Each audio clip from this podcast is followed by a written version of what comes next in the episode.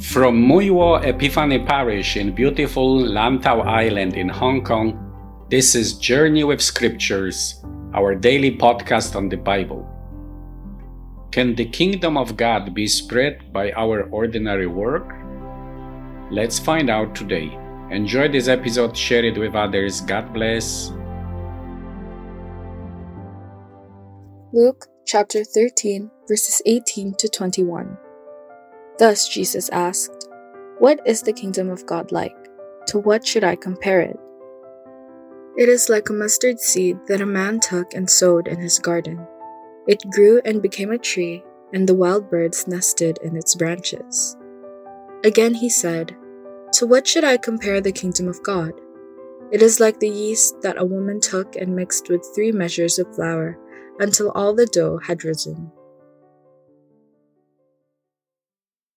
In today's Gospel, Jesus uses two parables to teach us about his favorite subject, the kingdom of God. He says that it is like a mustard seed that a man took and planted in the garden. It grew into a large bush. And like yeast that the woman took and mixed in with three measures of wheat flour that leavened the entire batch of dough. In the Old Testament, mighty trees represent powerful earthly kingdoms. In the book of prophets Ezekiel and Daniel, huge trees represents the powerful empires that devastated Israel and Jerusalem. In Jesus' time, such a tree would refer to the Roman Empire that did the same. The birds living in its branches represents the subjected nations incorporated into those empires. But then God utters his decree and the towering trees were nowhere to be found. They were replaced by a small shoot that grew into a huge tree, and the birds of the sky nested in its branches. The message of this parable is clear. The reign of God will replace the mighty empires, and all nations and peoples will find shelter in it. But how will the kingdom of God replace the mighty empires of the world? We already know that violence is not the way. So, what is the way? The image of yeast hidden in three measures of flour that leavens everything gives us the answer.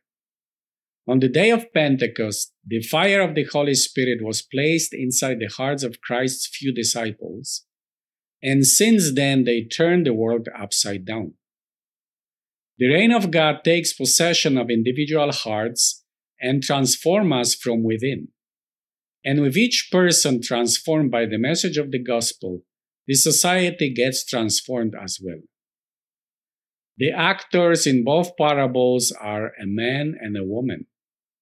The man who planted the mustard seed in the garden reminds us of Adam who was given task to work it and take care of the garden planted by God in Eden. The woman reminds us of the old and barren Sarah, who took three measures of the finest flour, kneaded it, and baked some bread for the three divine visitors. They came to her house with the news that she will become the mother of many nations. A man and a woman, created in the image and likeness of God, transformed by Christ's saving grace, build up God's kingdom that replaces the mighty empires of this world not through violence, but through their ordinary work, planting seeds and baking bread. Isn't it incredible?